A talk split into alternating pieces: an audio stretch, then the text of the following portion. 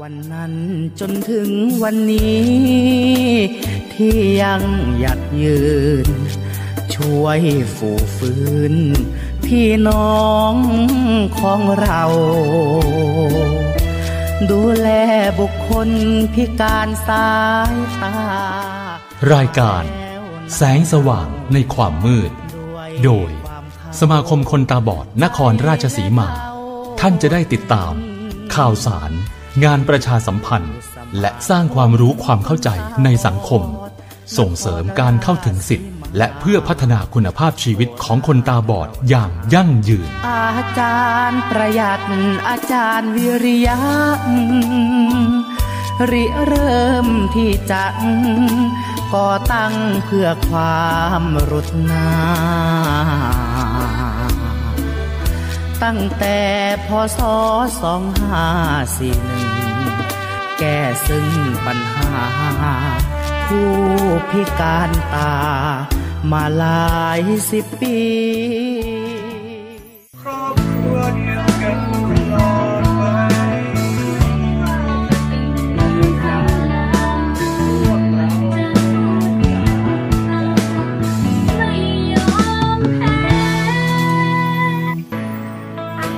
คุณคือคนตาบอดที่ยืนอยู่เดียวดาย ขอให้รู้ไว้คุณคือครอบครัวเดียวกันกับเรายามใดที่รู้สึกท้อแท้ หรือหมดกำลังใจ โปรดให้ดูว่ายังมีเรา เพราะเราคือครอบครัวเดียวกัน ต่างที่มาไม่เป็นไร ต่างจุดหมายไม่ใช่ปัญหา เพราะทุกคนที่พิการสายตาคือสมาชิกครอบครัวของเราบริหารงานโปร่งใส ใส่ใจแก้ปัญหาเพื่อพี่น้องพิการทางสายตาเราทำอย่างเต็มที่ครับเราเป็นครอบครัวเดียวกันกับพวกเรานะครับแต่ฝันสามารถติดต่อสอบถามได้โดยตรงที่สมาคมคนตาบอดนครราชสีมา หมายเลขโทรศัพท์ 044-353-452 ตั้งแต่วันจันทร์ถึงวันเสาร์เวลา 8นาฬิกาถึง 17นาฬิกาปสักไม่ยอมแพ้เพราะเราคือครอบ ครัวเดียวกัน จะร่วมฝ่าฟันไม่ว่าจะดีหรือร้าย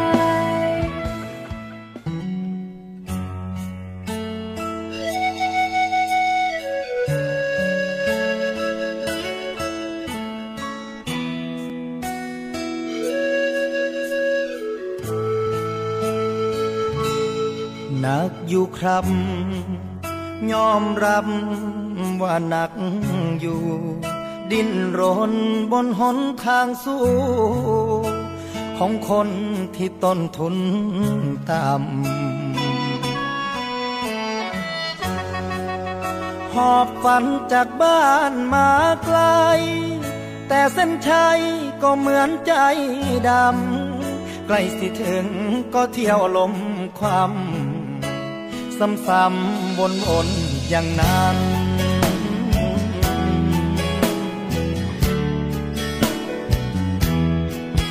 ขึ้นฮอดแต่หน้าแม่ย้ำที่ความอ่อนแอมาเย้ยยันอีพ่อมาเข้าฝัน บอกลูกชา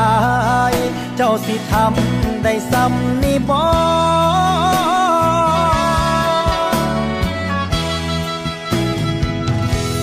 บอกลาท้อ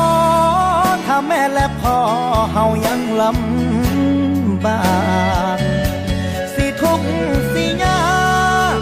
กะสิเบือนสิฝืนไปต่อ สิสู้บ่หยุดสิสู้ให้สุดทางฝัน สวรรค์สิบ่รู้ตนแนบบ่อดทนแน่เด้อแม่พ่อระหว่างที่รอลูกชายคนนี้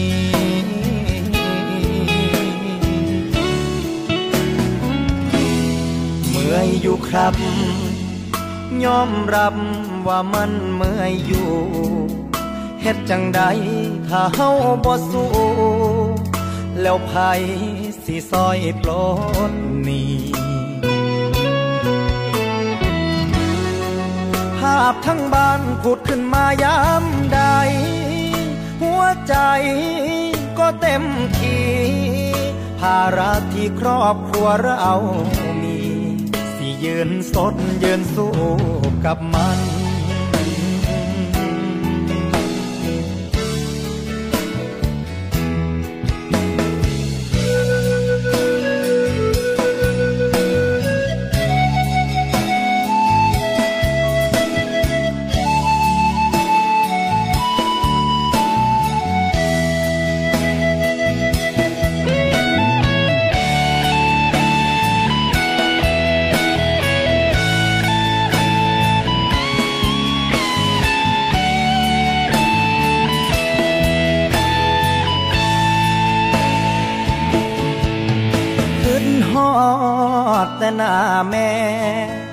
ย้ำที่ความอ่อนแอมาเย้ยยัน อีพ่อมาเข้าฝัน บักลูกชาย โตสิทำได้ซ้ำนี่บอ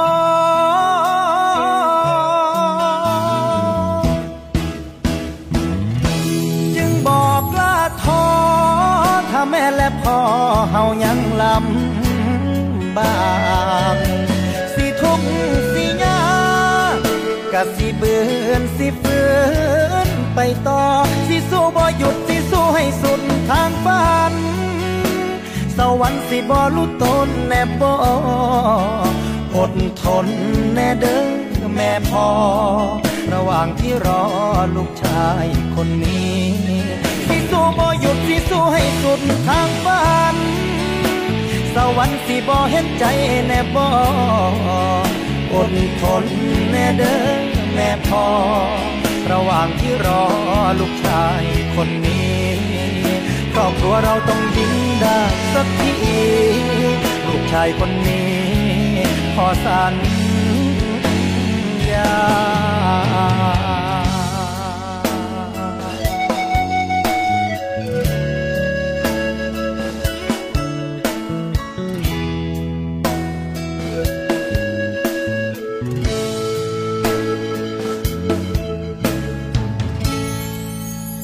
สวัสดีค่ะสวัสดีครับพบกับรายการแสงสว่างในความมืดนะคะ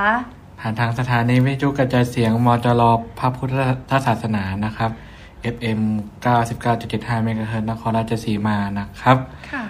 วันนี้พบกับผมนะครับ นนทวัฒน์พิสันเทียกรรมการและประชาสัมพันธ์ครับ ค่ะ ดารณีฮังสูงเนินนะคะ เป็นอ่าปฏิคมนะคะอ่ากรรมการและปฏิคมค่ะ ก็นานๆครั้งนะครับที่เราจะมา สองคนใช่นะครับปค่ะกติมาคนเดียว ใช่นรับค่ะ ปล่อยให้มาคนเดียวค่ะเราจะพบกันนะครับ ทุกวันจันทร์นะครับตั้งแต่เวลา8นาฬิกาถึง9นาฬิกานะครับใช่ก็จะมีเรื่องราวข่าวสารนะครับ จากทางสมาคมคนตาบอดนครราชสีมามาอ่าประชาสัมพันธ์ให้กับทุกทุกๆท่านได้รับฟังกันนะครับค่ะมากันที่เรื่องราวแรกนะครับค่ะเมื่อวันที่ 11 เนาะค่ะ11 ถึง 14สิงหาคมที่ผ่านมานะครับ ก็ค่ะมีท่านอ่ามาริกานะครับค่ะท่านดารณีแล้วก็สมาชิกนะครับ เดินทางไปร่วมโครงการสมาร์ทโฟนขั้นสูงสำหรับคนตาบอดนะครับใช่ที่ค่ะที่ไหนนะครับ ที่โรงแรม Gallery Design ศรีสะเกษนะคะอ่าจัดโดยสมาคมคนตาบอดแห่งประเทศไทยใช่นะครับค่ะ ก็ได้ความรู้มากมายหลายอย่างเลยนะคะ ก็จะเป็นเกี่ยวกับการอบรมสมาร์ทโฟนขั้นสูงก็คืออาเน้นว่าคนตาบอดที่ใช้สมาร์ทโฟนได้บ้างนะคะ การอบรมก็จะมีเป็นพวกแอปพลิเคชันต่างๆ ไม่ว่าจะเป็นอบรมแอปพลิเคชัน Grab นะคะอืมแล้วก็จะเป็น แอปพลิเคชัน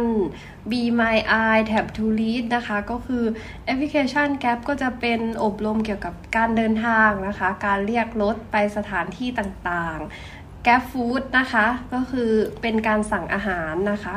ว่าใช้งานแอปพลิเคชันในการสั่งอาหาร หรือว่าใช้งานในแอปพลิเคชันเดินทางใช้งานยังไงนะคะอืมครับ แล้วก็จะมีเป็นแอปพลิเคชัน Be My Eyes นะคะ แอปพลิเคชัน Be My Eyes จะเป็นแอปพลิเคชันเกี่ยวกับ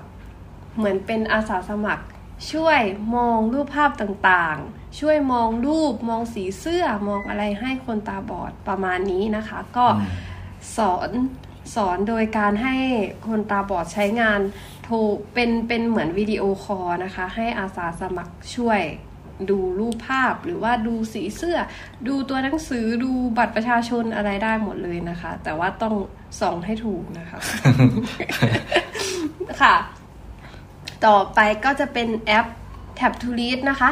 แอป Tab to Read คือจะเป็นแอปเหมือนแอปอะไรอะหนังสือเสีหนัยงงสือเสียงใช่ค่ะ ของสมาคมคนตาบอด แห่งประเทศไทยนะคะ ก็จะเป็นเหมือนการอ่านหนังสือที่จะมีอาสานะคะ อาสาสมัครอ่านหนังสือให้แล้วเอามาลงในแท็บทูรีดเพื่อที่จะให้ตาบอดนะคะ เข้าไปฟังหนังสือก็จะมีหนังสือเกี่ยวกับความรู้นะคะ นิยายหรือว่าอื่นๆอีกเยอะแยะมากมายเลยนะคะ ให้คนตาบอดได้เข้าไปอ่านนะคะ มีแอปอะไรอีกอ น่าจะมีถ้าจะผมจะผิดใน Google Meet อะไรอ๋อแอปการประชุมอะไรพวกใช่นั้นด้วใช่ยมี Zoom มี Google Meet นะคะ แต่ว่าที่ได้เรียนก็คือได้เรียน Zoom นะคะ ก็ Zoom ก็จะเป็นแอปประชุมไว้ประชุมนะคะอ่าไว้ประชุมสำหรับคนตาบอดก็จะให้ลองลองเข้าห้องประชุม ลองใส่เลขห้องอะไรต่างๆนานานะคะ ไม่รู้ว่าเรียกว่าอะไร แล้วก็ น่าจะได้แค่นี้ไหม ถ้าจำไม่ผิดนะผมก็ไม่ได้ไปด้วยเหมือนกันวันนั้น ก็สี่วันนะคะ แต่ว่าก็คือเขาก็จะแบบทำอาจะอบรมประมาณว่าทำไมตาบอดต้องอยู่ใช้เทคโนโลยีพวกนี้อะไรประมาณนี้ด้วยค่ะ วันแรกใช่ค่ะ วันที่สองวันที่สามก็จะเริ่มแบบอบรมเป็นพวกแกปพวกอ่าTap to Read พวก Be My Eyes นะครับ แล้วก็ซูมประมาณนี้นะคะ อ๋อ แล้วก็จะมีแอปบัตรคนพิการนะคะอืมใช่ค่ะ เป็นแอปที่ไว้ดูข้อมูลบัตรคนพิการของเราโดยไม่ต้องใช้ไม่ต้องพกบัตรก็ได้นะคะ เพียงแค่โหลดแอปพลิเคชันบัตรคนพิการมา ติดตั้งที่ตัวเครื่องก็คือสามารถล็อกอินเข้าใช้งานโดยผ่าน บัตรประชาชนหรือว่าผ่านวันมันจะมีให้ใส่บัตรประชาชน วันออกบัตร แล้วก็น่าจะเป็นเบอร์โทรนะถ้าจำไม่ผิด นะคะประมาณนี้ก็จะมีแบบข้อมูลข้อมูลของเรานะคะให้ในในแอปนั้นก็จะมีเป็นข้อมูลของเรา แล้วก็จะมีเป็นแบบการจ้างงานของคนพิการอะไรประมาณนี้ด้วยนะคะ อืมมีตำแหน่งงานอะไรให้ใช่ใช่ให้ค้นใช่หาด้วยในใช่ค่ะในแอปนะครับ แล้วก็มันก็ถ้าเกิดกดเข้าไปดูข้างในก็จะมีรูปบัตรเต็มๆเลยก็ใช้แทนบัตรจริงได้นะใช่ครับค่ะสำหรับบางที่ที่เขาต้องขอต้องการขอดูบัตรคนพิการ นะครับบางทีเราลืมหยิบไปบางทีเราหาไม่เจอเรามีบัตรเยอะนะครับ ก็เปิดเป็นแอปให้เขาดูก็ได้ใช่นะคตรรับงนี้ก็คือคนพิการทั่วไปก็คือสามารถโหลดมาติดตั้งที่ตัวเครื่องได้เลยนะคะสำหรับแอปนี้นะคะ ใช่คก็รับจะประมาณนี้ค่ะการใช้แอปต่างๆแล้วก็การไปครั้งนี้เดี๋ยวทราบว่าก็จะมีเป็นคลิปมาให้รับชมด้วยใช่ค่ะ ก็กำลังอยู่ในระหว่างการตัดต่อค่ะ รออ่ารอชมทางช่องทาง Facebook Fanpage หรือว่า YouTube ด้วยใช่ไหมคะใช่ครับใช่เดี๋ยวค่ะก็จะได้นรอชมเลยำอ่ามาลงให้กับทุกท่านได้รับชมกันใช่นะครับค่ะรอสักนิดนึงนะครับอยู่ระหว่างการตัดต่อนะกำคลังรับตัดอยู่ในช่วงตัดต่อค่ะ ก็จะแบบจะเป็นบรรยากาศเล็กน้อยนะคะ อุ้ยไม่สปอยเดี๋ยวต้องรอชมเดี๋ยวจะไม่ชมอ่านะครับเดี๋ยวก็น่าจะแบบอ่าต้นเดือนหน้าน่าจะได้รับชมกันใช่นะครับค่ะเพราะว่าวันนี้ก็ ปลายเดือนแล้ว น่าจะเสร็จไม่ทันนะครับ ยังไงฝากติดตามช่องทางของพวกเราด้วยนะคะ มีช่องทางอะไรบ้างคะคุณเจนอ่าช่องทางการไม่ว่าจะเป็นติดต่อหรือติดตามนะครับค่ะสมาคมคนตาบอดนครราชสีมานะครับ ก็ช่องทางแรกก็เบอร์โทรศัพท์เบอร์เก่าเบอร์เดิมนะครับศูนย์สี่สี่สามห้าสามสี่ห้าสองศูนย์สี่สี่สามห้าสามสี่ห้าสองนะครับ โทรมาสอบถามมาพูดคุยกันได้นะครับแปด นาฬิกาสาสิบนาทีถึงสิบเจ็ดนาฬิกาวันจันทร์ถึงวันเสาร์ค่ะนะครับ เว้นวันอาทิตย์แล้วก็วันหยุดตามประกาศของสมาคมใช่นะค่ะครับ แล้วก็จะมีช่องทางออนไลน์นะครับ ไม่ว่าจะเป็นอ่าเฟซบุ๊กสมาคมคนตาบอดนครราชสีมานะครับ ก็สามารถติดตามข่าวสาร สามารถอ่า inbox มาพูดคุยกันได้ค่ะนะครับ แล้วก็มี YouTube นะครับ สมาคมคนตาบอดนครราชสีมา เว็บไซต์ สมาคมคนตาบอดนครราชสีมานะครับ แล้วก็ ติดตามในทางรายการแสงสว่างในความมืดนะครับ ที่ออกอากาศทางคลื่นนี้นะครับอ่า97 99.25นะครับค่ะสถานีวิทยุมจรแห่งนี้นะครับ ที่ออกอากาศทุกวันจันทร์นะครับ ตั้งแต่เวลา8นาฬิกาถึง9นาฬิกาแล้วก็รายการแสงสว่างในความมืดที่ออกออกอากาศทางสถานีวิทยุกระจายแสงแห่งประเทศไทยนะครับ ทุกๆวันพุธที่ 3 ของทุกเดือนนะครับ แต่เวลา 11นาฬิกาถึง 11นาฬิกา30 นาทีนะครับ ก็ ประมาณนี้นะครับสำหรับช่องทางการติดต่อติดตามสมาคมคนตาบอดนครราชสีมาของเรานะครับ ค่ะ ก็มีหลายช่องทางเลยนะคะ ฝากติดตามด้วยนะคะ ใช่ครับ แล้วก็จบจากโครงการนี้แล้วก็จะมีอีกหนึ่งโครงการนะครับสมาร์ทโฟนเหมือนกัน แต่นี่เป็นสมาร์ทโฟนแบบอ่าพื้นฐานนะครับ ก็คือเป็นขั้นสูงแล้วก็มาพื้นฐานเราเล่าสลับกันหรือเปล่าไม่มันคนละวันไงอ๋อต้องรอคนละวัวันนที่ไปก่อนไงอ๋อครับ สำหรับสมาร์ทโฟนพื้นฐานแล้วก็เพิ่งจัดผ่านมานะครับ เมื่อวันจันทร์อังคารที่แล้วนะครับค่ะวันที่อ่ายี่สิบสองยี่สิบสามสิงหาคมนะครับ เราจัดที่โรงแรมขาประจำของเรานะครับโรงแรมโคราชโฮที่เทลเก่าที่เดิมที่เก่าที่เดิมใช่นะครับ ก็มีสมาชิกนะครับ ทั้งในตัวจังหวัดนครราชสีมาเอง แล้วก็สมาชิกในจังหวัดใกล้เคียงที่มาเข้าร่วมนะครับ ในครั้งนี้โดยสนับสนุนก็ประมาณโดยอ่า กสทชค่ะนะครับนะครับ ในครั้งนี้ก็มีทางด้านของอาสมาคมคนตาบอดแห่งประเทศไทยนะครับ ที่ได้ส่งวิทยากรนะครับมาอืมอาอบรมให้กับทางสมาคมค่ะนะครับ ก็ในครั้งนี้พิเศษด้วยก็มีตัวสมาร์ทโฟน Android นะครับ ให้ยืมในระหว่างการอบรมด้วยโอ้นะดีครับงามมากโดยปกติแล้วโครงการที่สมาคมเราจัดเราต้องเหมือนมีอ่าโทรศัพท์ต้องมีเป็นของใช่ตัวเองต้องมีโทรศัพท์ของตัวเองนะครับ แต่ครั้งนี้ทางกสทชได้สนับสนุนโทรศัพท์มาให้อ่า ทุกท่านได้ยืมในระหว่างการอบรมด้วยเป็น Samsung A 3 3 5 G อืมนะครับ Samsung ก็เลยซัมซุงเลยนะครับอืมห้าสิบเครื่องนะครับ แล้วก็เลยสอนพื้นฐานต่างๆนะครับ ที่จำเป็นของ Android นะครับ เพราะว่าอ่าการใช้โทรศัพท์ในทั้ง iOS และ Android เนี่ยต้องมีพื้นฐานนะครับใช่ที่จะ สามารถใช้ได้ไม่เหมือนคนตาดีที่เปิดขึ้นมาแล้วก็ลองจิ้มดูได้เลยพิมพ์มั่วๆแต่ก็ไล่เองอะไรอย่างนี้คนตาบอดต้องมีวิธีการนะครับ ที่จะเข้าแอปยังไงจะเปลี่ยนหน้ายังไงจะออกจากแอปนี้ยังไงนะครับ มันต้องมีวิธีการที่มากกว่าทักษะคนตาดีต้องมีอาศัยทักษะใช่เยอะทักเล็กน้อยนะครับ ก็ก็ต้องอาศัยเวลานะครับ ก็บางคนก็ถ้าเกิดอ่าเรียกว่าอะไร หัวเร็วสักหน่อยก็อาจจะเป็นเร็วเร็วนะใช่ค่ะบางคนก็ต้องใช้เวลานานหน่อยถึงจะใช้คล่องนะครับ ก็อย่างน้อยก็ที่เราจัดโครงการขึ้นมาก็อยากให้ทุกท่านที่เป็นคนตาบอดนี่ที่มาอบรมก็อย่างน้อยก็โทรเข้าโทรออกรับสายนะครับ โดยไม่ต้องไปให้คนตาดีกดให้เนาะค่ะก็เราสามารถกดเองได้นะครับหรือไม่ก็ใช้เอ่อคำสั่งเสียงในการเอ่อโทรออกในการเปิด YouTube เปิดอะไรฟังนะครับ ได้จะก็ได้ไม่เหงาใช่เพราะมี YouTube เป็นเพื่อนก็ถ้าเกิดได้พวกนี้แล้วเดี๋ยวอย่างอื่นมันก็จะเหมันประยุกต์ขึ้นมาได้เองนะใช่ครับค่ะก็จะมีอ่ามีสมาร์ทโฟนเบื้องต้นแล้วก็จะมีขั้นสูงนะคะ ใช่ครับก็ขั้นสูงก็เพิ่งเริ่มมีปีนี้นะครับ ที่ค่ะทางสมาคมคนตาบอดแห่งประเทศไทยก็จัดขึ้น ตอนแรกผมก็จะได้ไปแต่อ่าติดอา สอนคอมนะครับอืมโครงการคอมพิวเตอร์ของศูนย์บริการนะครับ ในวันนั้นเลยไม่ได้ถือไปว่าพลาดนะคะกับข้าวอร่อยมากอืมจังหวัดศรีสะเกดก็ยังไม่เคยไปนะครับ กับข้าวอร่อยมากอ่าพนักงานโรงแรมน่ารักมากอืมอันนี้เขาไม่ได้สปอนเซอร์ ก็โคราชโฮเทลเราก็อร่อยไม่แพ้กันนะครับอืมก็เลยไปบ่อยสักนิดนึงก็สองวันที่ผ่านสองวันที่ได้จัดไปก็มี feedback กลับมาว่าชอบมากสนุกมากนะครับ ได้พบอืมนอกจากได้ความรู้แล้วก็ได้พบพบปะกับเพื่อนนะครับ เพราะว่าบางคนก็อาจจะอยู่แต่บ้านเนาะก็ไม่ค่ะไม่ได้รู้จักกับว่าเพื่อนคนอื่นว่าเขามีใครตาบอดเป็นเราบ้างอะไรแบบนี้ ก็จะถือว่าโอกาสตรงนี้ก็คือถือเป็นการที่พบกัน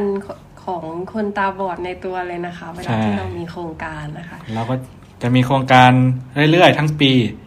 นะครับ ก็ที่จัดผ่านไปปีนี้ก็จะมีอ่าโครงการการพูดนะครับ แล้วก็บุคลิกต่อหน้าที่สาธารณะนะครับ แล้วก็มีโครงการอ่าการเตรียมตัวเข้าสู่วัยชรานะครับ ที่เราได้จัดไปอัแล้นวก็ไม่ได้เข้าเลยค่ะเออโครงโครงการแรกได้เข้านะครับแต่โครงโครงการที่สองไปเป็นผู้สังเกตการณ์เฉยๆไม่ไม่ได้อ๋อไม่ได้เข้านะครับอ่าแล้วก็มีสมาร์ทโฟนพื้นฐานของทางสมาคมเราเองที่เราจัดค่ะโดยยังโดยอยู่ศูนย์ เออศูนย์บริการคนตาบอดอันนั้นนะครับปากช่องเลยใช่ะจ๊ะวันนั้นรอบนั้นเราไปปากช่องนะครับ ในช่ปีนี้สนุกสนานมากใช่แล้วก็ต่อมาก็จะมีโครงการนวดตัว 255 นะครับ ที่จัดที่สมาคมนะครับ แล้วก็มีโครงการอ่านวดเท้าจัดที่สมาคมเหมือนกันก็ รวมสองโครงการโครงการนี้ก็สองเดือนกว่านะครับเพิ่งผ่านมาด้วยเพิ่งผ่านมานะครับ แล้วก็โครงการที่เพิ่งจัดเสร็จไปสดๆร้อนๆก็คือโครงการคอมพิวเตอร์พื้นฐานนะครับ ก็ สนุกสนานนะครับในการเรียนค่ะก็ได้มีโอกาสเป็น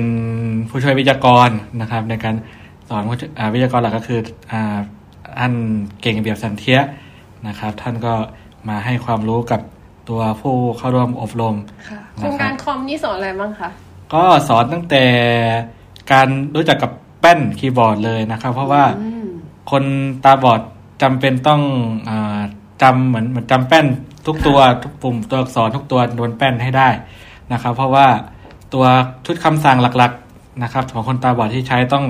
มีการใช้ปุ่มบนแป้น ไม่ว่าจะเป็นเนี่ยปุ่มตัวอักษรค่ะนะครับ ปุ่มฟังก์ชันต่างๆ ปุ่ม control ปุ่ม Windows ปุ่ม alternate อะไรพวกนี้นะครับเขาจะไปคลิกเมาส์เหมือนคนปกติไม่ใช่ได้ใช่เพราะเราก็จะมองไม่เห็นลูกศรนะคะ ก็ต้องใช้เป็นคำสั่งของแป้นคีย์บอร์ดเป็นส่วนใหญ่เลยนะคะ ก็ต้อง จำทุกตัวเลยผมผมให้ท่องตั้งแต่แถวที่หนึ่งถึงแถวสุดท้ายหมดทุกตัวเลยโอ้โหนะครับ เพราะว่ามันต้องจำให้ได้จริง ๆ ก่อนก่อน อ่า ก่อนที่จะทำอย่างอื่นได้ ต้องจำแป้นได้ก่อนว่าตัว A อยู่ตรงไหนตัว B อยู่ตรงไหนจะพูดถึงว่าบางทีคนตาบอดที่ได้เรียนตั้งแต่เด็กอะจะได้เปรียบตรงหนึงก็คือว่าตอนที่เรียนก็คือได้เรียนแป้นมาก่อนใช่ก็จะได้เปรียบว่า ฟอร์ฮอก็เดอเอ็กอัสวอะไรอยู่ตรงไหนก็จะได้ท่องตั้งแต่เด็กก็จะง่ายในการใช้คอมสมัยผมได้เรียนเป็นพิมพ์ดีดนะครับฮะเมื่อพิมพ์ดีดเมื่อก่อนเลยเหรออยู่โรงเรียนการศึกษาคนตาบอดท่านอาจารย์กาญจนาเป็นคนสอนตอนนู้นอืมพิมพ์ดีดรุ่นรุ่นแรกๆรุ่น ไม่ได้รุ่นแรกรุ่นหลังๆ แล้วมันก็อาจารย์ก็นะตอนนั้นก็อายุเยอะแล้ว ไม่ต้องสั่งเอ่อสงสัยนะคะว่า ตื่นเต้น ไม่ต้องสงสัยว่าทำไมตาบอดพิมพ์ได้เร็ว เพราะว่าตาบอดส่วนใหญ่ที่จะใช้คอมได้ก็คือจะอ่าท่องแป้นในในระดับหนึ่งได้ ก็เกือบหมดทุกตัวนั่นแหละก็คือจะจำแป้นได้หมดแล้วก็เลยพิมพ์ได้เร็วนะคะ หลักๆก็จะให้จำภาษาอังกฤษก่อน เพราะว่ามันต้องใช้คู่กับคำสั่งอื่นๆนะครับใช่แล้วก็ภาษาไทยก็ให้ไปหัดตามหลังนะครับใช่ถ้าเกิดได้ชุดคำสั่งแล้วอย่างอื่นมันก็จะง่าย ใช่นะครับค่ะก็จะเข้า YouTube เล่น Facebook ในคอมได้แบบสบายๆเลยใช่นะครับแล้วก็จะก็จะเป็เป็นนเหมือนพื้นฐานต่อยอดไปสู่โทรศัพท์ได้ด้วยใช่นะครับค่ะก็จะเป็นโครงการดีๆ ที่สมาคมเราได้จัดขึ้นนะคะ เพื่อให้คนตาบอดของเราได้เรียนรู้เกี่ยวกับเทคโนโลยี การใช้โทรศัพท์ และก็การใช้คอมพิวเตอร์ด้วยการนวดนะคะ ใช่ครับแล้วก็ในทุกๆปีแล้วก็มีโครงการอ่าที่จะผลัดเปลี่ยนหมุนเวียนมาจัดให้กับ สมาชิกนะครับของทางสมาคมแล้วก็คนตาบอดในจังหวัดนครราชสีมานะครับ อย่างปีหน้าก็ที่เห็นอ่าร่างโครงการไว้หลายปีแล้วแหละแต่มันยังไม่ถึงคิวนะครับ ก็มีโครงการออมนะครับที่อืมที่จำได้โครงการน่าสนใจมากเลยใช่ค่ะโครงการออมนะครับ หลักๆถ้าที่จำได้ก็มีมีหลายโครงการแต่จำได้โครงการเดียวก็จะคอยติดตามปีหน้านะคะใช่ว่าครัจะบมีโครงการอะไรที่น่าสนใจนะคะใช่ในก็จะพยายามเก็บบรรยากาศมาฝากนะคะ ฝากติดตามช่องทางด้วยนะคะจะได้พบบรรยากาศครับที่เราจัดโครงการต่างๆนะทาคะง Facebook ทาง YouTube ใช่นะครับของทางสมาคมนะครับค่ะหลักๆ อาทิตย์นี้ก็จะมีประมาณนี้ใช่นะครับ ก็มีอ่าเรื่องราวต่างๆ ก็จะมานำเสนอในรายการแสงสว่างในความมืดนะครับ ให้ได้รับฟังกันนะครับ ขออนุญาต ประชาสัมพันธ์นะครับถึงอ่าผู้ใจบุญทุกท่านนะครับ ตอนนี้สมาคมเราก็จะมีเขาเรียกว่าอะไรโปรเจกต์อ่าโปรเจกต์ใหญ่อีกครั้งหนึ่งค่ะนะครับ หลังจากที่อ่าเมื่อครั้งที่แล้วนะครับ เมื่อประมาณช่วงอ่าปีหกสองหกสามหกสี่ค่ะนะครับที่เราได้ระดมระดมทุนในการก่อสร้างนะครับในการจัดซื้อที่และการก่อสร้างตัวอาคารสำนักงานสมาคมคนตาบอดนครศรีธรรมราชแห่งใหม่ค่ะนะครับที่ ได้ก่อสร้างสำเร็จเสร็จสิ้น เราก็ได้ย้ายมาทำงานกันอยู่ตรงนี้ค่ะนะครับ ตั้งแต่อ่าช่วงอ่ากลางปี 64 เนาะนะครับ แต่อ่าตัวอาคารเสร็จแล้วตัวตกแต่งต่างๆเสร็จแล้วแต่เรายังขาดตัวกำแพงกำแพงอ่าที่จะเป็นเหมือนอาณาเขตของเราเนาะเพราะว่าค่ะรอบๆของเราก็จะมีบ้านมีเป็นป่าเป็นอะไรก็ เราก็ยังอยากมีเป็นกำแพงนะครับ มีรั้วรอบขอบชิดค่ะ นะครับ แล้วก็ปรับปรุงภูมิทัศน์โดยรอบตัวสมาคมนะครับ เพราะว่าโดยรอบก็ยังเป็นเหมือนดินเป็นหญ้าเป็นหินอยู่ตอนนี้นะครับเดินตกหลุมยังยังดูไม่ค่อยสวยงามเท่าไหร่ใช่ค่ะนะครับ ก็กำลังจะมีโปรเจกต์ออกมาเดี๋ยวรอติดตามทางเพจเพจ Facebook ใช่นะครับ ว่าจะมีรายละเอียดอะไรอย่างไรนะครับ มีการรับบริจาคนะครับ โดยปกติแล้วทางสมาคมเราก็รับบริจาคกันอยู่เรื่อยๆนะครับ ถ้าเกิดท่านใดสนใจที่จะบริจาคนะครับไม่ว่าจะเป็นเงินนะครับ ก็สามารถ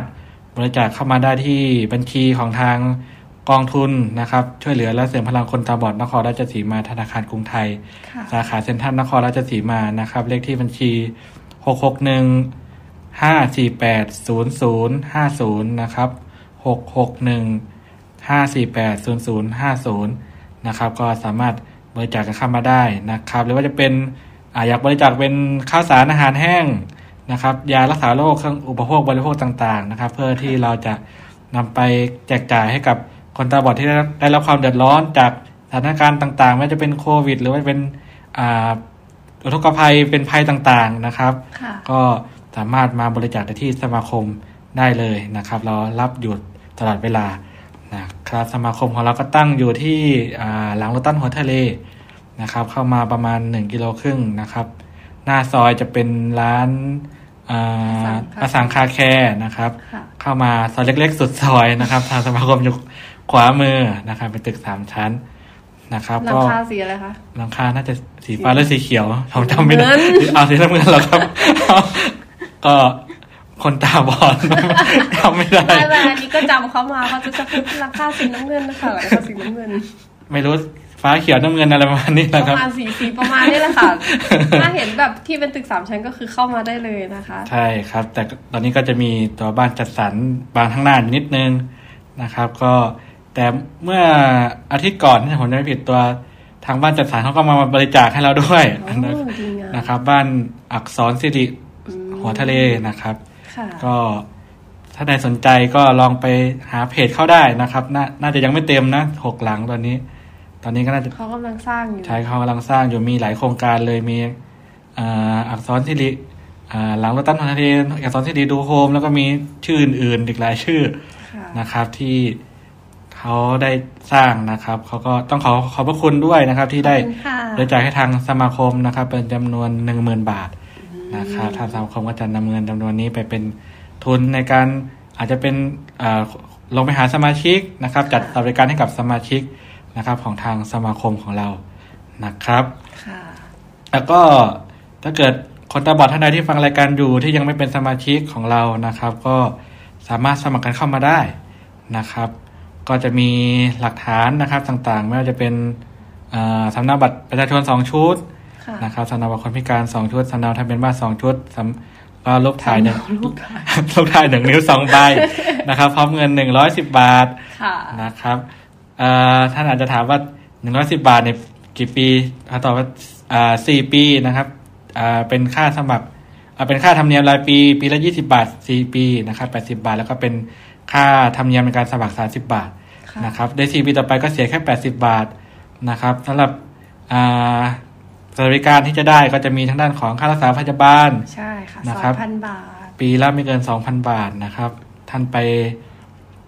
รักษาตามคลินิกตามโรงพยาบาลเอกชนไปซื้อยาไปถอนฟัน อะไรประมาณนี้ที่มีตัวเหใบมือนเสร็จใบเสร็จแล้วก็ใบมีแพทย์ออกให้นะครับใช่ก็สามารถนำมาเบิกได้ไม่เกินเดือนเอ่อปีละสองพันบาทนะครับ หรือว่าจะเป็นค่าคลอดบุตรนะครับสำหรับสมาชิกหรือว่าคู่สมรสของสมาชิกก็ได้ครั้งละห้าพันบาทนะครับ จะเป็นอ่า ลูกแฝดก็ยังได้ห้าพันบาทนะครับ แล้วถ้ามีบุตรสองคนล่ะคะสองถ้าเกิดออกอาสองครั้งก็ได้หมื่นหนึ่งหเลนึ่ยงนะหมื่นนะครับโอ้ก็ได้ครั้งละห้าพันบาทนะครับ ก็แล้วก็จะมีค่าชาพนกิจใช่ค่ะนะครับ ญาติของสมาชิกสามารถถ้าเกิดสมาชิกเสียชีวิตญาติสามารถมาเบิกได้ห้าพันบาทนะครับ หรือว่าจะเป็นตัวบิดามารดาหรือว่าคู่สมรสของสมาชิกก็เบิกได้สามพันบาทบาทใช่นะครับ แล้วก็จะมีตัวทุนการศึกษานะครับ ให้กับสมาชิกหรือว่าบุตรของสมาชิก ที่กำลังศึกษาอยู่ แล้วก็จะมอบกันในช่วงมีอ่านามีนาคมนะครับใช่งานประชุมใหญ่สามัญสมาชิกประจำปีของทุกๆปีนะครับ ช่วงนี้ก็ไปปลายธันวาก็จะเริ่มประชาสัมพันธ์ให้กับสมาชิกได้รับทราบกันนะครับ ก็สามารถติดตามข่าวสารกันได้นะครับค่ะหรือว่าสอบถามเพิ่มเติมนะคะได้ที่ อ่า044-353-452 นะคะ หรือว่าจะเป็นแฟนเพจสมาคมคนตาบอดนครราชสีมานะคะ สอบถามใช่ครับได้นะคะเดี๋ยวจะมีเจ้าหน้าที่นะคะ รอตอบนะคะ มีปัญหาอะไรก็สามารถโทรมาพูดคุยกันได้ใช่นะครับยกเว้นเรื่องเงิน เรื่องเงินก็คุยกันได้นะ ถ้าเกิดเป็นการกู้ของคนพิการเออใช่ใช่อ่าใช่ก็ก็มาปรึกษาของกับทางสมาเอ่อเจ้าหน้าที่เราได้ใช่นะครับ สามารถกู้โดยไม่มีดอกเบี้ยนะครับสี่หมื่นบาทหกหมื่นบาทค่ะหนึ่งแสนสองหมื่นบาทนะครับก็มาปรึกษาว่าต้องอามีเอกสารต้องเตรียมตัวอะไรยังไงก็โทรมาปรึกษาเราก่อนได้ใช่นะครับ เป็นสิทธิ์ของคนพิการที่สามารถกู้โดยไม่มีดอกเบี้ยนะครับ ไปประกอบอาชีพค่ะครับ แล้วก็เอ่อเขาเรียกว่าอะไรท่านอาจจะอยากอ่าบัตรสมาชิกค่ะเอ้ยไม่ใช่บัตรสมาชิก บัตรคนพิการหมดอายุนะครับ ก็อยากให้เราช่วยประสานส่งต่อให้ก็ติดต่อกันเข้ามาได้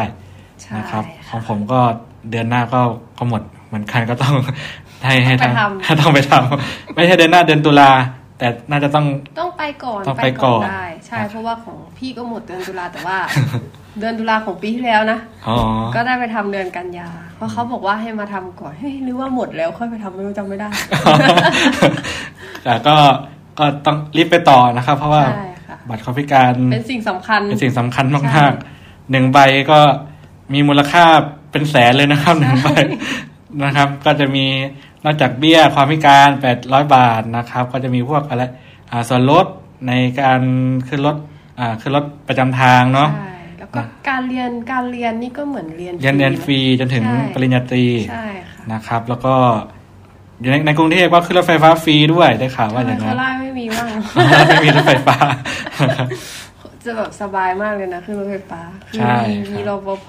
มีอะไรพาเดินขึ้นด้วยนะใช่ดูแบบดีมากอะ บางสายบางสายการบินมีส่วนลดด้วยนะครับก็หลายๆจำไม่ได้บางสายการบินอะไรเนาะมีส่วนลดแต่ไม่เคยขึ้นไม่ยังไม่เคยขึ้น แต่ก็มีนะครับก็พยายามรักษาไว้ดีๆนะครับใช่สำหรับค่ะบัตรคนพิการนะครับเป็นสิ่งสำคัญรองจากบัตรประชาชนรองจากทะเบียนบ้าน ใช่ครับ นี่ก็ คือข่าวสารนะครับงานประชาสัมพันธ์ของทางสมาคม ในรอบหนึ่งอาทิตย์ที่ผ่านมานะครับค่ะก่อนจากกันไปก็จะมีเหมือนเดิมก็จะมีเรื่องราวสาระน่ารู้นะครับ มาให้รับฟังกันในรอบนี้ก็เป็นอ่าเป็นอาชีพตัวอย่างนะครับ ของคนตาของคนตาบอดนะครับ เป็นสารคดีที่ผลิตโดยสมาคมคนตาบอดแห่งประเทศไทยนะครับค่ะนำให้ทุกท่านได้รับฟังกันนะครับ หลังจากจบสาเอ่อสารคดีชุดนี้แล้วนะครับ ก็ ต้องขอลาไปด้วยเวลาเพียงเท่านี้นะครับ พบกันใหม่วันจันทร์หน้านะครับใช่ค่ะที่นี่นะครับสถานีวิทยุกระจายเสียงมจรพระพุทธศาสนา FM 99.75เมกะเฮิรตซ์นะครับรายการแสงสว่างในความมืดค่ะผมนนทวัฒน์สันเทียกรรมการและประชาสัมพันธ์ครับค่ะ ดารานีฮันสูงเนินค่ะ เป็นกรรมการและปฏิคมค่ะ ขอลาทุกท่านไปก่อนนะครับสค่ะวัสดีครัสวัสบ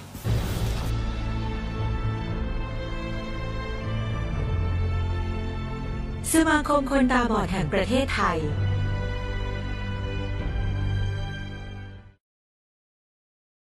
วิดีโอชุด 10 อาชีพต้นแบบของคนตาบอด จัดทำโดย ศูนย์การเรียนและสาธิตอาชีพคนตาบอดทนบุรี สมาคมคนตาบอดแห่งประเทศไทย ตอนที่หนึ่งอาชีพหมอนวดแผนไทย ชีวิตประจำวันของคนในสังคม ต้องต่อสู้ดิ้นรนเพื่อความอยู่รอด ในทุกชั่วโมง ทุกวัน เป็นเวลาแรมเดือน แรมปี รถยนต์ที่สร้างด้วยเหล็ก ขับเคลื่อนทุกวันยังเสื่อมสภาพ แล้วร่างกายของมนุษย์อย่างเราๆท่านๆ จะไม่แย่ไปกว่านั้นหรือ หรือการใช้แรงงานอย่างตรากตรำเป็นเหตุให้ร่างกายสุดโทรมในทัศนคติของคนไทย เมื่อมีอาการเมื่อยก็ต้องมีการนวด เมื่อยกับนวดจึงเป็นของคู่กัน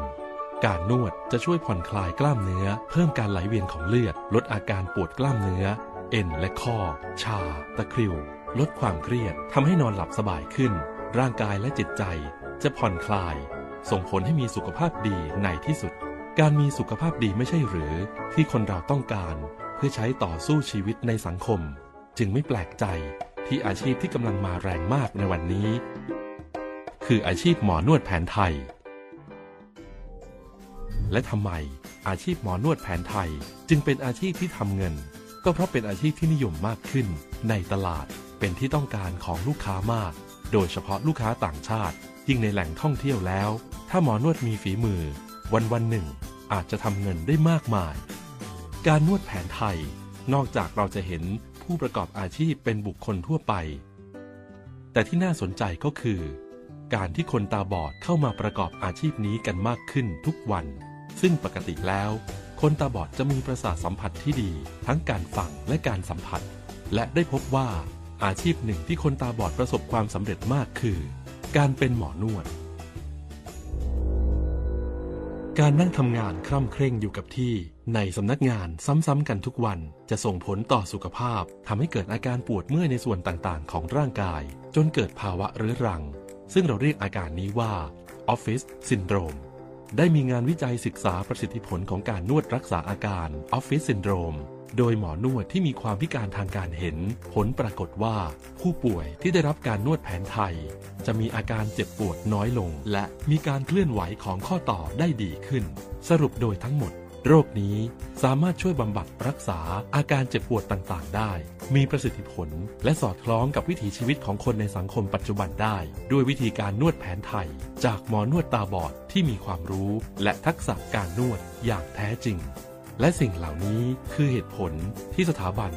ตลอดจนหน่วยงานต่างๆ เข้ามาสนับสนุน ให้หมอนวดตาบอดเข้ามารับการฝึกอบรม และพัฒนาทักษะในวิชาชีพนี้ พร้อมทั้ง เข้ารับการทดสอบมาตรฐานวิชาชีพ การนวดแผนไทยให้มีจำนวนเพิ่มมากขึ้น คนตาบอดตัวอย่างผู้นี้ที่ประสบความสำเร็จสูงในการประกอบอาชีพหมอนวดแผนไทย คุณวินัยอินเสมียน อาจารย์หนุ่มสอนวิชาไฟฟ้า ผู้ที่กำลังจะมีอนาคตที่รุ่งโรจน์แต่ต้องมาประสบชะตากรรม จากอุบัติเหตุร้ายแรง จนสูญเสียดวงตาทั้งสองข้าง หลังจากที่ได้รับอุบัติเหตุจนสูญเสียการมองเห็นทั้งสองข้างทำให้ความหวังในอนาคตที่วางไว้ ดับวูบลงจนมืดสนิท ต้องปรับตัวปรับใจอยู่นานพอสมควร คุณวินัยก็สามารถฟื้นฟูจิตใจ เรียกพลังใจกลับมาจุดประกายความหวังใหม่ หันเข้าสู่การฝึกอบรมการนวดแผนไทยอย่างมุ่งมั่นตั้งใจ พร้อมทั้งพัฒนาศักยภาพตนเอง เพื่อก้าวเข้าสู่วิชาชีพอย่างเต็มที่ ผมชื่อนายวินัยอินเสเมียนนะครับ ปัจจุบันก็ทำงานที่ศูนย์ส่งเสริมและพัฒนาคุณภาพชีวิตคนพิการภาคตะวันออกเฉียงเหนือนะครับ อยู่ในสังกัดมูลที่ธรรมิกชนเพื่อคนตาบอดในประเทศไทยในพระบรมราชูปถัมภ์ผมเป็นคนขอนแก่นนะครับ อยู่ที่อำเภอเขาสนกวางนะครับ มีโอกาสได้เข้ามาฟื้นฟู ในตอนแรกก็ไม่ได้ชอบเรื่องของการนวดที่สำคัญก็คือมาเรียนก็มีเพื่อนอย่างเงี้ยนะครับ มีคนรู้จักเพิ่มขึ้นได้รับรู้ได้เห็นว่าคนตาบอดเขา มีวิถีชีวิตเป็นยังไงเงี้ยครับอันนั้นก็ส่วนแรกนะครับแรงบันดาลใจที่ทำให้ผมมีมาชอบเรื่องของการนวด แล้วก็พัฒนาตัวเองด้านการนวดมีโอกาสไปต่อยอดไปเรียนเพิ่มเติมอยู่ที่มูลนิธิส่งเสริมอาชีพคนตาบอดนะครับไปเรียนอยู่ที่สนามชัยเขต มีคนตาบอดญี่ปุ่นนะครับมาสาธิตการฝังเข็มผมก็เลยคนตาบอดเขาฝังเข็มได้ด้วยเหรอแล้วก็เปิดใจเรียนนวดว่า ถ้าเราอยากจะพัฒนาตัวเองให้เป็นหมอ เราก็ต้องพัฒนาเรื่องของการนวดให้มันดีนะครับพอตัดสินใจแล้วปี 48 เป็นต้นมาผมก็มาสนใจด้านการนวดแล้วก็เริ่มเรียน อย่างที่จะทุ่มเทอย่างที่ตามที่สนใจนะครับ เช่น หลักสูตร 372 ชั่วโมงอย่างเงี้ยของกระทรวงสาธารณสุข สมาคมคนตาบอดแห่งประเทศไทย จัดอบรม หรือว่าองค์กรหน่วยงานภาครัฐจัดอบรม ผมก็จะพัฒนาตัวเองตลอด คุณวินัยอินเสมียน เป็นคนตาบอดคนแรกที่สามารถสอบผ่าน และได้รับใบประกอบโรคศิลปะ แพทย์แผนไทยประเภทการนวดไทยที่น้อยคนที่จะทำได้ แม้กระทั่งคนทั่วไปที่ตามองเห็น และที่สำคัญ เขาได้ใช้ทุกสิ่งทุกอย่างที่เกิดขึ้น และพัฒนามาทั้งหมด อุทิศตน อุทิศตัวทำงานให้สังคม ช่วยเหลือคนตาบอดและคนอื่นๆ อีกมากมาย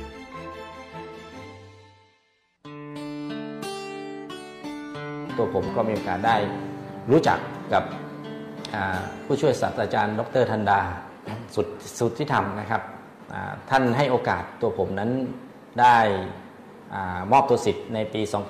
2550 นะครับผมก็เลยมีโอกาสได้เรียนนวด และก็สอบใบประกอบโรคศิลป์ในปี 2553 นะครับ ก็เลยสอบได้ หลังจากที่ผมมาสนใจด้านนวดและทำการนวด มันก็นำมาซึ่ง ชีวิตใหม่ของผมก็คือ ได้ทำให้ตัวเองมีคุณค่ามากขึ้น ด้วยการมาเป็นวิทยากรถ่ายทอดนวด ได้มาเป็นหมอนวดเอง ได้มาเป็นนักสังคมสงเคราะห์ทำหน้าที่ฟื้นฟู และก็สอนนวดไทยให้กับคนตาบอดผมก็มีโอกาสได้ทำประโยชน์ให้กับคนตาบอดและก็สังคมเองนะครับ ในโลกมืดของหมอนวดตาบอด ย่อมมีแสงสว่างแห่งความหวัง ดังเช่นการได้รับการส่งเสริมและพัฒนาอาชีพที่ยั่งยืน การเผยแพร่การนวดแผนไทยไปสู่สากล เพื่อแลกเปลี่ยนเรียนรู้เทคนิคการนวดกับนานาชาติด้วยกัน ซึ่งนับเป็นโอกาสดีที่คนตาบอดในระดับผู้เชี่ยวชาญด้านการนวด จะมาพบปะแลกเปลี่ยนประสบการณ์ร่วมกัน และนี่คือที่มาของการสัมมนาด้านการนวดของสหภาพคนตาบอดโลกภูมิภาคเอเชียแปซิฟิก ครั้งที่ 12 ที่จัดขึ้นในประเทศไทย เมื่อวันที่ 5-7 พฤษภาคม 2557 คนตาบอดได้ร่วมแลกเปลี่ยนประสบการณ์จาก 14 ประเทศทั่วโลก เพื่อเป็นประโยชน์ต่อการพัฒนาศักยภาพของหมอนวดตาบอด ทั้งในปัจจุบันและอนาคตที่ยาวไกล ขอเพียงให้ท่าน มีความมุ่งมั่น พยายามที่จะเดินตามทางฝัน สู่ความเป็นจริง ในอาชีพที่ท่านใฝ่หา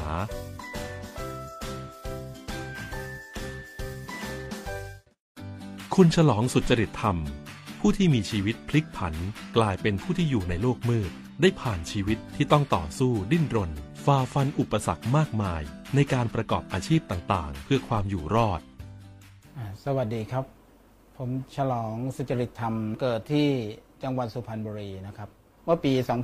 2525 ผมก็ประสบอุบัติเหตุทางรถยนต์ แล้วก็ผมบาดเจ็บสาหัสก็ ผมสายตาผมเริ่มมัว เริ่มมองไม่เห็นเนี่ยพัญญาผมเนี่ยก็ ก็หนีจากผมไป เป็นเหตุให้ผมนี่เป็นคนที่เรียกว่าเหมือนคนหมดสิ้นทุกสิ่งทุกอย่าง ก็นึกจะฆ่าตัวตายอยู่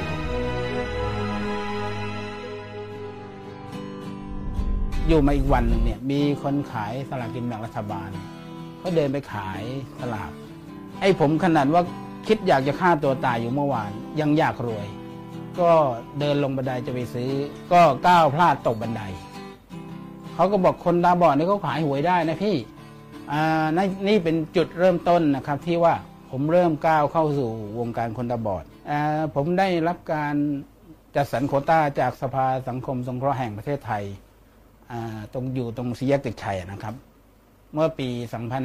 2528 ผมไปเป็นสมาชิกของสมาคมคนตาบอดแห่งประเทศไทย แล้วก็มีโครงการ สอนนวดแผนไทยกับคนตาบอด เป็นชุดแรกของสมาคมคนตาบอดแห่งประเทศไทย มีคณะอาจารย์ของวัดโพมาสอน ครูที่สอนผมเนี่ยเขาเห็นว่าผมเนี่ยเป็นคนมีแวว ก็ชวนผมไปทำงานที่ร้านที่ที่แกเปิดอยู่นะครับทำงานอยู่ที่นั่นขายสลากกินแบ่งด้วย เป็นหมอนวดด้วย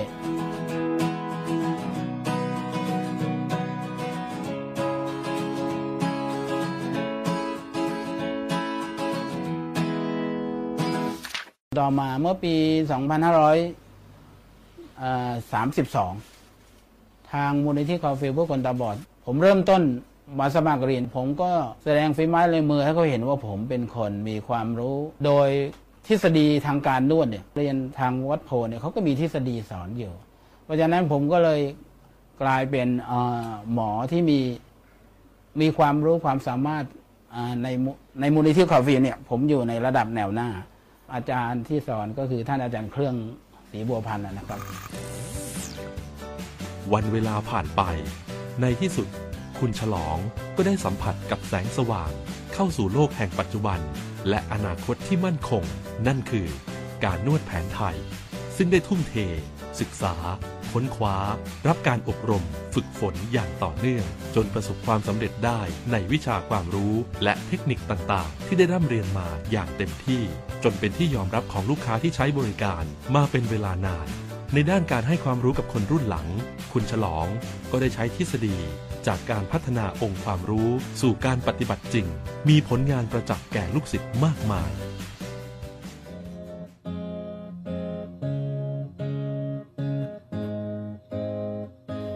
มมาเป็นกรรมการบริหารสมาคมคนตาบอดแห่งประเทศไทยเนี่ย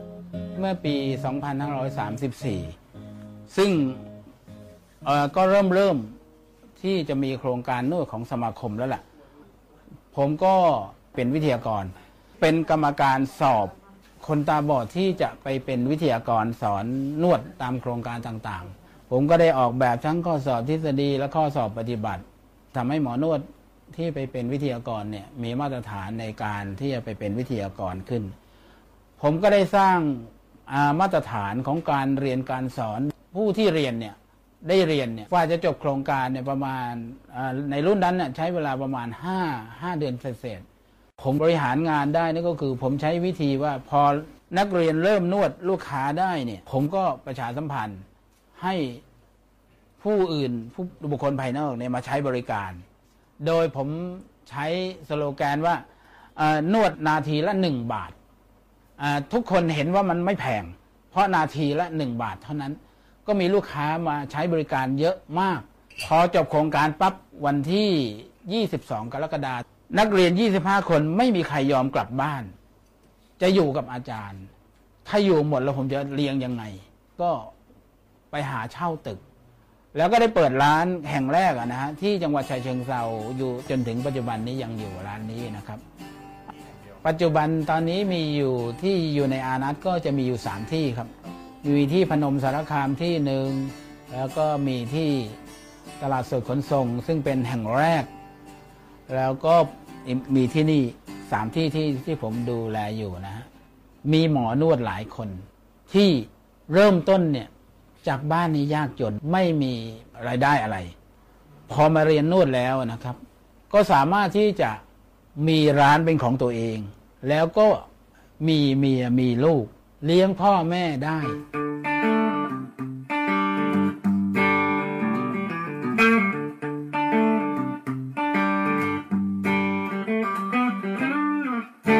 ถ้าเราจะมาเป็นเจ้าของร้าน เริ่มต้นเนี่ย เราต้องไปเป็นลูกน้องคนอื่นก่อน คือพัฒนาฝีมือตัวเองในในทุกๆด้านก่อน เขาเรียกว่าหาประสบการณ์นะครับ ถ้าจะคิดจะทำกิจการเป็นของตัวเองเนี่ย จะต้องศึกษาโดยเรียนรู้จากครูบาอาจารย์ที่เขาเคยตั้งร้านมาแล้วเนี่ย แล้วก็ทำแบบอย่างให้เหมือน หลักง่าย ๆ ก็คือหนึ่งตัวเองมีความรู้สองตัวเองมีความซื่อสัตย์แล้วก็สามมีความขยันสี่มีมนุษยสัมพันธ์ คือสามารถจะรู้ใจลูกค้า เพศวัยนี่ก็จะมีส่วนสำคัญ ผมเคยไปที่ร้านลูกศิษย์ผมที่เป็นที่เขาเปิดนะครับ พอผมเดินเข้าไปปั๊บเนี่ยเขาจะทักคำแรกก็คือ สวัสดีครับ มันนวดเลยครับ ซึ่งเขาไม่รู้หรอกว่าเป็นใคร แต่ไอ้คำว่าสวัสดีครับมนวดหรือครับเนี่ย เป็นการทำให้ลูกค้ามีน้ำใสไมตรีดี อ่อนน้อมถ่อมตน อันนี้คือ การบริหารงานของคนตาบอดเนี่ยต้องอาศัยสิ่งเหล่านี้เป็นเป็นหลักนะครับ เพราะเราไม่สามารถที่จะทำธุรกิจให้ครบสมบูรณ์ได้เมื่อคนตาดีอันนี้คือเทคนิคของการประกอบอาชีพหมอนวด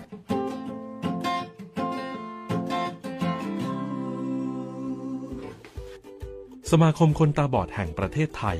มีนโยบายการส่งเสริมด้านการนวดของคนตาบอดมากมาย อาทิ จัดอบรมนวดแผนไทย หลักสูตร 300 ชั่วโมง ให้แก่คนตาบอดในท้องถิ่นทั้ง 77 จังหวัดทั่วประเทศ จัดอบรมหลักสูตรเทคนิคการสอนงาน และวิทยากรสอนนวด ให้แก่หมอนวดที่มีประสบการณ์ไม่น้อยกว่า 3 ปี และผ่านการทดสอบมาตรฐานฝีมือแรงงานแห่งชาติ เพื่อยกระดับให้คนตาบอดได้ไปเป็นครูสอนนวดขั้นพื้นฐาน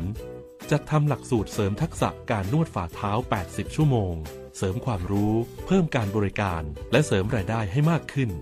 จัดอบรมหลักสูตรผู้ช่วยแพทย์ และผ่านการทดสอบจนได้รับใบประกอบโรคศิลปะการแพทย์แผนไทยประเภทนวดไทย จัดทำหลักสูตรการใช้ภาษาอังกฤษ เพื่อการบริการและการนวด เพื่อช่วยให้หมอนวดตาบอด สื่อสารกับลูกค้าต่างชาติได้จัดทำหลักสูตรพัฒนาสถานประกอบการร้านนวดของคนตาบอด เพื่อเพิ่มขีดความสามารถในการให้บริการ และระบบการจัดการที่ดี มีประสิทธิภาพ น่าสนใจ ให้กับผู้ใช้บริการ และนอกจากนี้ ศูนย์การเรียนและสาธิตอาชีพคนตาบอดธนบุรี ยังได้รับการอนุญาตจากสำนักพัฒนามาตรฐานและทดสอบฝีมือแรงงาน โดยกรมพัฒนาฝีมือแรงงาน กระทรวงแรงงาน ให้จัดตั้งศูนย์ทดสอบมาตรฐานฝีมือแรงงานแห่งชาติ สาขาการนวดไทย ทั้งระดับ 1 และระดับ 2 ตั้งแต่ปีพศ 2549 จนถึงปัจจุบัน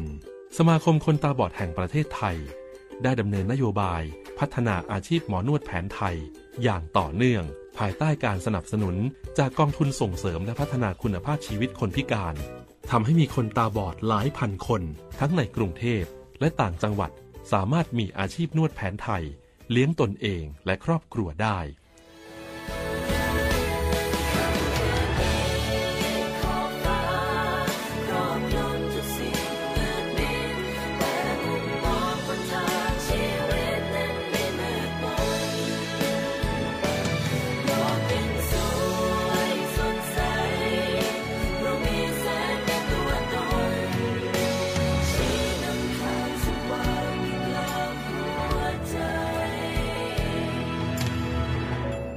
อาชีพหมอนวดแผนไทย ก็เหมือนอาชีพอื่น ๆ ที่คนตาบอดสามารถนำมาสร้างรายได้ในการดำเนินชีวิตให้มีคุณภาพ เพื่อความสุขในครอบครัวและคนรอบข้าง คนตาบอดมีสติปัญญาที่สมบูรณ์ แม้จะอยู่ในโลกมืดมิด ความหวังในอนาคตของเขาจะสว่างสวัย ถ้าได้รับการเรียนรู้ ฝึกฝนเพื่อการใช้ชีวิตประกอบอาชีพ เท่าเทียมกับผู้อื่นในสังคมเดียวกัน มาร่วมกัน ปลุกพลังคนตาบอด สู่อาชีพหมอนวดแผนไทย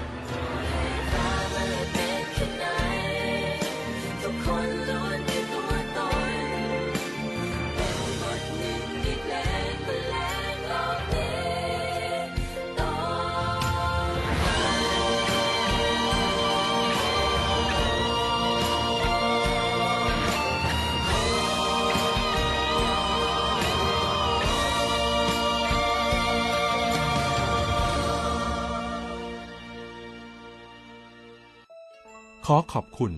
กองทุนส่งเสริมและพัฒนาคุณภาพชีวิตคนพิการ สำนักงานส่งเสริมและพัฒนาคุณภาพชีวิตคนพิการแห่งชาติ กระทรวงการพัฒนาสังคมและความมั่นคงของมนุษย์ คุณฉลองสุจริตธรรม และคุณวินัย อินเสมียน วิดีโอชุด 10 อาชีพต้นแบบของคนตาบอด ประกอบด้วย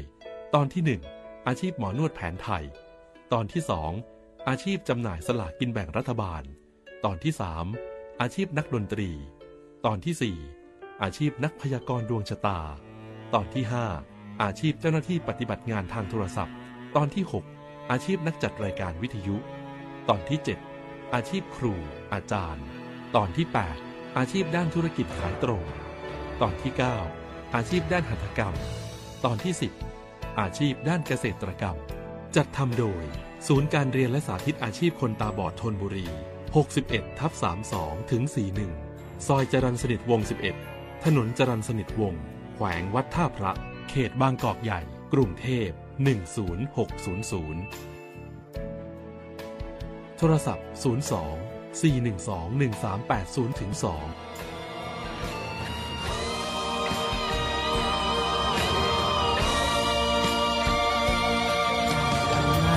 จนถึงวันนี้ ที่ยังหยัดยืน ช่วยฝูฟื้น พี่น้องของเรา ดูแลบุคคลพิการสายตา รายการ แสงสว่างในความมืด โดย สมาคมคนตาบอดนครราชสีมา ท่านจะได้ติดตาม ข่าวสาร งานประชาสัมพันธ์และสร้างความรู้ความเข้าใจในสังคม ส่งเสริมการเข้าถึงสิทธิและเพื่อพัฒนาคุณภาพชีวิตของคนตาบอดอย่างยั่งยืน อาจารย์ประหยัดอาจารย์วิริยะริเริ่มที่จะก่อตั้งเพื่อความรุดนา ตั้งแต่พศสองห้าสี่หนึ่งแก้ซึ่งปัญหา ผู้พิการตา มาหลายสิบปี